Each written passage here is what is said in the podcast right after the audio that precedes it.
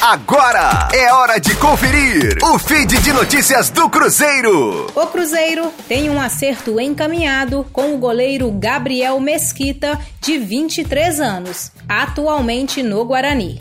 Ele vai rescindir com o clube paulista e assinar contrato até o fim de dezembro de 2023 com a Raposa, que terá parte dos direitos econômicos do atleta. Mesquita deverá chegar ao Cruzeiro na próxima semana. Ele vem para o Clube Celeste para suprir a ausência de Gabriel Brazão, que teve nova lesão e precisou passar por cirurgia. O goleiro de 23 anos tem 1,97m de altura.